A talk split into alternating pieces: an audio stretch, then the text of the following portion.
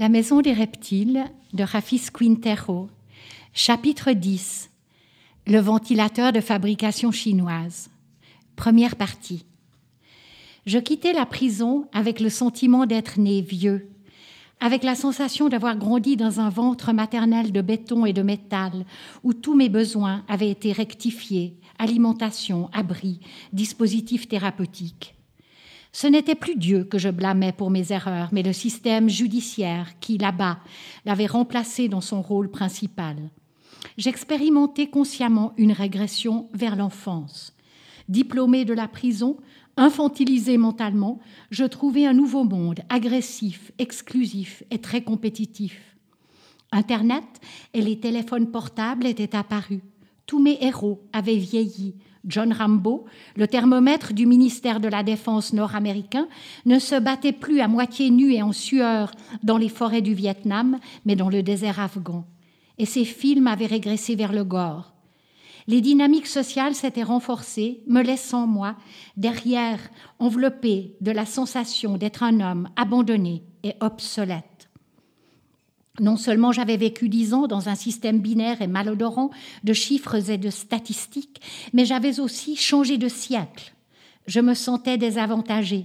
La société avait évolué avec ses biens et ses maux, et moi, j'arrivais d'une autre époque, à pied. J'arrivais d'un système pénitentiaire datant du Moyen Âge. J'arrivais dans un monde où quiconque ne connaissait pas les technologies modernes était considéré comme un illettré. L'unique accès à la réforma était une rue longue et poussiéreuse, éloignée des regards civils en raison de la sécurité et de la honte, celle que ressentaient les gouvernements à chaque fois que quelqu'un jetait un œil sur ce qui était perçu comme la décharge de leurs erreurs sociales. À la sortie, personne ne m'attendait. Les premiers kilomètres passés, j'aperçus les premiers signes de civilisation, des fermes avec des enfants curieux penchés aux portes, des chiens aboyés à chacun de mes pas, comme s'ils devinaient mon passé récent, des mères planquées derrière les murs fragiles de zinc et de bois, observant avec méfiance une marche connue. Les habitants de la région avaient probablement déjà vu défiler de nombreux ex dans cette rue. La même marche, seul le visage change. En bordure de route apparaissaient de temps à autre les décombres de choses que les gens jetaient et qui, au fil des ans, changeaient le paysage où on devenait parti. Machines à laver couvertes de buissons, meubles en bois victimes du cannibalisme dévoré par les plantes grimpantes, arbustes qui ont décidé de grandir dans de vieilles chaussures en cuir devenues alors matière précieuse, nutritive et non plus simple moyen de transport. J'avais passé de nombreuses années sans voir la nature croître à cette échelle et de manière aussi libre. Certes, j'avais vu quelques petites plantes naître et croître dans la rigueur des prisons, défiant les murs de béton et de métal, résultat possible de quelques graines oubliées par les oiseaux de passage, ces oiseaux qui toujours stimulent la poésie des écrivains de l'intérieur. Ces oiseaux qui, par fatigue ou à la recherche d'insectes, se posaient sur une fenêtre à barreaux, devenait pour les prisonniers les plus sensibles la manifestation de leurs proches décédés. Le même oiseau était la mère, le frère et la grand-mère des prisonniers d'une seule et même cage. À l'intérieur, je ne savais pas vraiment où allait le monde. Mes voisins de cellule n'avaient jamais été suffisamment puissants pour détenir un téléviseur, même s'il était parfois pire d'assister à la nervosité artificielle d'un appareil qui offrait rarement autre chose qu'une proposition de propagande pseudo-ciblée. La seule fenêtre possible pour se pencher vers le dehors était un point de vue étranger. Peut-être que la vraie raison pour laquelle je me gardais de jeter un œil vers l'extérieur était encore plus simple. Il eût été désespérant que tout fantasme d'un monde meilleur s'effondre je me souvenais vaguement que la liberté n'existait pas, dehors non plus. Je ne pouvais m'empêcher de penser à cette phrase que ma presque grand-mère me répétait sans cesse L'habit ne fait pas le moine. Je m'arrêtais devant une paire de gants oubliés en bordure de route. J'observais ses gestes sans but, il me paraissait vivant. Une paire de chaussures dansait avec le vent sur les câbles électriques, probablement laissée là par le vendeur régional de substances interdites qui annonçait ainsi l'ouverture de son nouveau Disneyland chimique. Près des gants, une autre chaussure gauche, pétrifiée, sur le côté, semblait continuer éternellement son voyage. Je ne me transformais pas, comme c'est souvent le cas lorsqu'on est si longtemps en prison, en une machine à reproduire le passé, mais je ne me resocialisais pas non plus. Ni moi, ni la société retrouvée n'étions les mêmes. La vie normale m'était difficile. Je passais des mois à réapprendre à traverser une route, à l'intérieur des voitures, bercées par le moteur, je m'endormais aussitôt. Je commençais à souffrir de migraines. Je devais vivre face à des essaims de gens qui rapidement marchaient dans toutes les directions, regardant à travers moi comme si j'étais invisible, se jetant sur la route derrière les autobus. Tous s'unissaient à la masse anonyme des piétons, tous marchaient de façon coordonnée, comme une seule et même entité. Ils se frayaient un chemin en jouant des coudes, en lançant des regards pleins de fureur, d'intentions inexactes, les froncés, les lèvres contractées, les poings serrés. Après avoir passé des années à essayer d'interpréter les intentions des gens qui m'entouraient, dont dépendait ma vie, je plongeais désormais dans un mélange de paranoïa et de suffocation. Mes maux de tête commençaient par un bourdonnement, traverser le côté droit de mon cerveau pour finalement se nicher dans mon œil gauche, qu'un nain imaginaire pressait alors sans miséricorde jusqu'au vomissement. La douleur était sévère et inexacte. Des vagues de nausées me secouaient comme les démons secouent le corps du possédé, comme une constante procession d'escargots humides qui lentement montent depuis le fond de l'estomac à travers l'œsophage jusqu'à la trachée. Chaque jour, c'était des heures infinies, assis dans un parc proche de la modeste chambre que j'avais louée depuis l'obtention de ma liberté avec l'aide d'Arou, mon excellente professeure d'art et de vie. Je réduisais au minimum tout contact humain. Je ne commençais à me rapprocher des gens qu'une fois l'après-midi venu. Je vivais le paradoxe du naufragé qui se nourrit de sa proche prochère et qui disparaît à mesure qu'il se nourrit pour survivre. Je buvais les souvenirs peu potables de mon passé. Intuitivement, je cherchais des formes de transition pour renoncer à l'inertie, éviter le seulement vivre, échapper à la prison.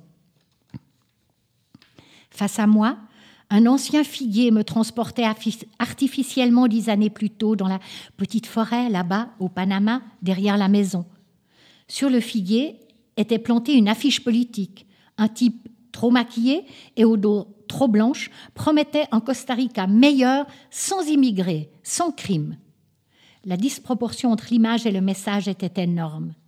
Quelle que soit la forme ou le format utilisé, les politiques savent susciter les sentiments populaires élémentaires. Des branches de cet arbre, lourdes comme des oiseaux morts, les feuilles sèches me tombaient sur le corps je compris que tout ce qui avait été appris là-bas, ces outils nécessaires à la survie qui, avec le temps, avaient fini par être intériorisés comme une partie de mon identité, tous ces outils n'étaient plus nécessaires ici. Je devais entamer un processus opposé. Mon image était maintenant plus que jamais une esquisse en perpétuelle évolution, une idée nouvelle qui déplaçait la précédente. Elle n'était plus celle du carnet de vaccination des maladies éradiquées dans ma commode de carton, ni celle du dossier d'un dentiste carcéral à la réputation douteuse. Non. Je m'identifiais davantage à ce reflet flou sur les fenêtres mouillées d'un fleuve de voitures sous la pluie, avec le bâillement d'un invisible clodo sur le trottoir d'en face. J'étais le résultat évolué de la description d'un vieux témoin caché dans un miroir sans teint, le résultat d'un délit commis dix années plus tôt par un adolescent. Pour mes proches, je n'étais qu'un souvenir qui ne vieillissait pas. Plus que tout, j'étais un étranger pour moi-même.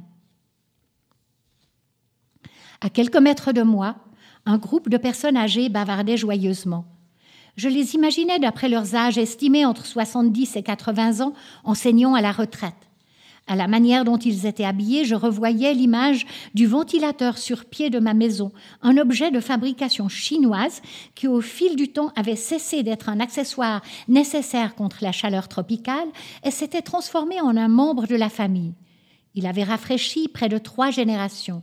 Depuis toujours à moitié cassé, il soufflait dans une seule direction.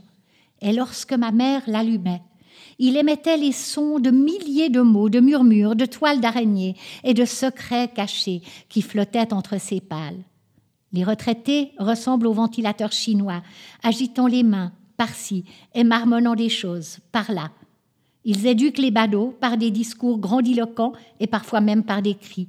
Et quand il n'y a plus de passants, ni d'enfants perdus, ni quiconque à qui enseigner, ils le font entre eux.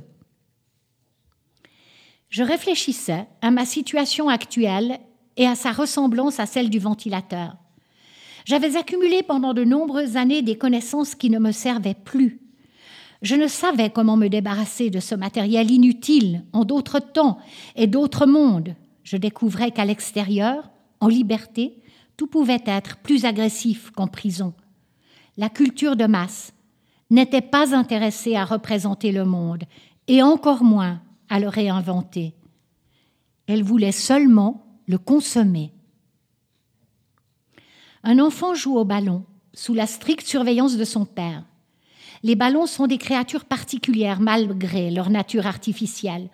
Ils se servent comme tout être de l'air et de ses dérivés, l'oxygène, l'hélium ou la respiration artificielle d'un père enthousiaste. La merveilleuse créature remue nerveusement dans toutes les directions, aidée d'une jeune brise de quelques kilomètres à l'heure. Le ballon essaye d'échapper à la tyrannie infantile.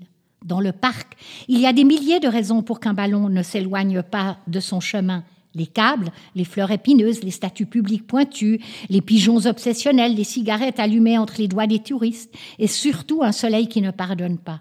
Et pourtant, il ne cesse de se battre, même pas un seul instant. Je me souviens d'une phrase d'Auguste Strindberg sur laquelle j'étais tombée par hasard il y a longtemps dans un des livres où j'aimais tant m'échapper. La vie est courte, mais elle peut être longue tant qu'elle dure. Je me levai du banc en murmurant une phrase qu'aucun des retraités qui discutaient encore ne pouvait entendre. Ici à l'extérieur, le combat est autre, me suis-je dit j'apprendrai les outils nécessaires pour survivre à la prison sociale sans me noyer à nouveau. Je décidai de vivre ma nouvelle vie avec plus de prudence. Guidée par Haru, elle est l'un des artistes qu'elle avait emmené nous rendre visite lors des ateliers. Un grand type gentil, propriétaire d'une intelligence vive qui lui avait permis de survivre à plusieurs chamboulements générationnels dans l'art latino-américain un peintre d'une grande qualité, l'un des rares survivants de la dernière mode des jeunes artistes émergents, à ce mouvement diffus dans les galeries et les institutions qui privilégient l'âge à la qualité, à cette dynamique qui a créé une brèche infranchissable d'avec les artistes qui construisent leurs œuvres sur des recherches. Joaquin, me remit en contact avec Virginia Perez, la femme que j'avais rencontrée dans les ateliers d'Arou et qui deviendrait la sage-femme socratique de ma vie.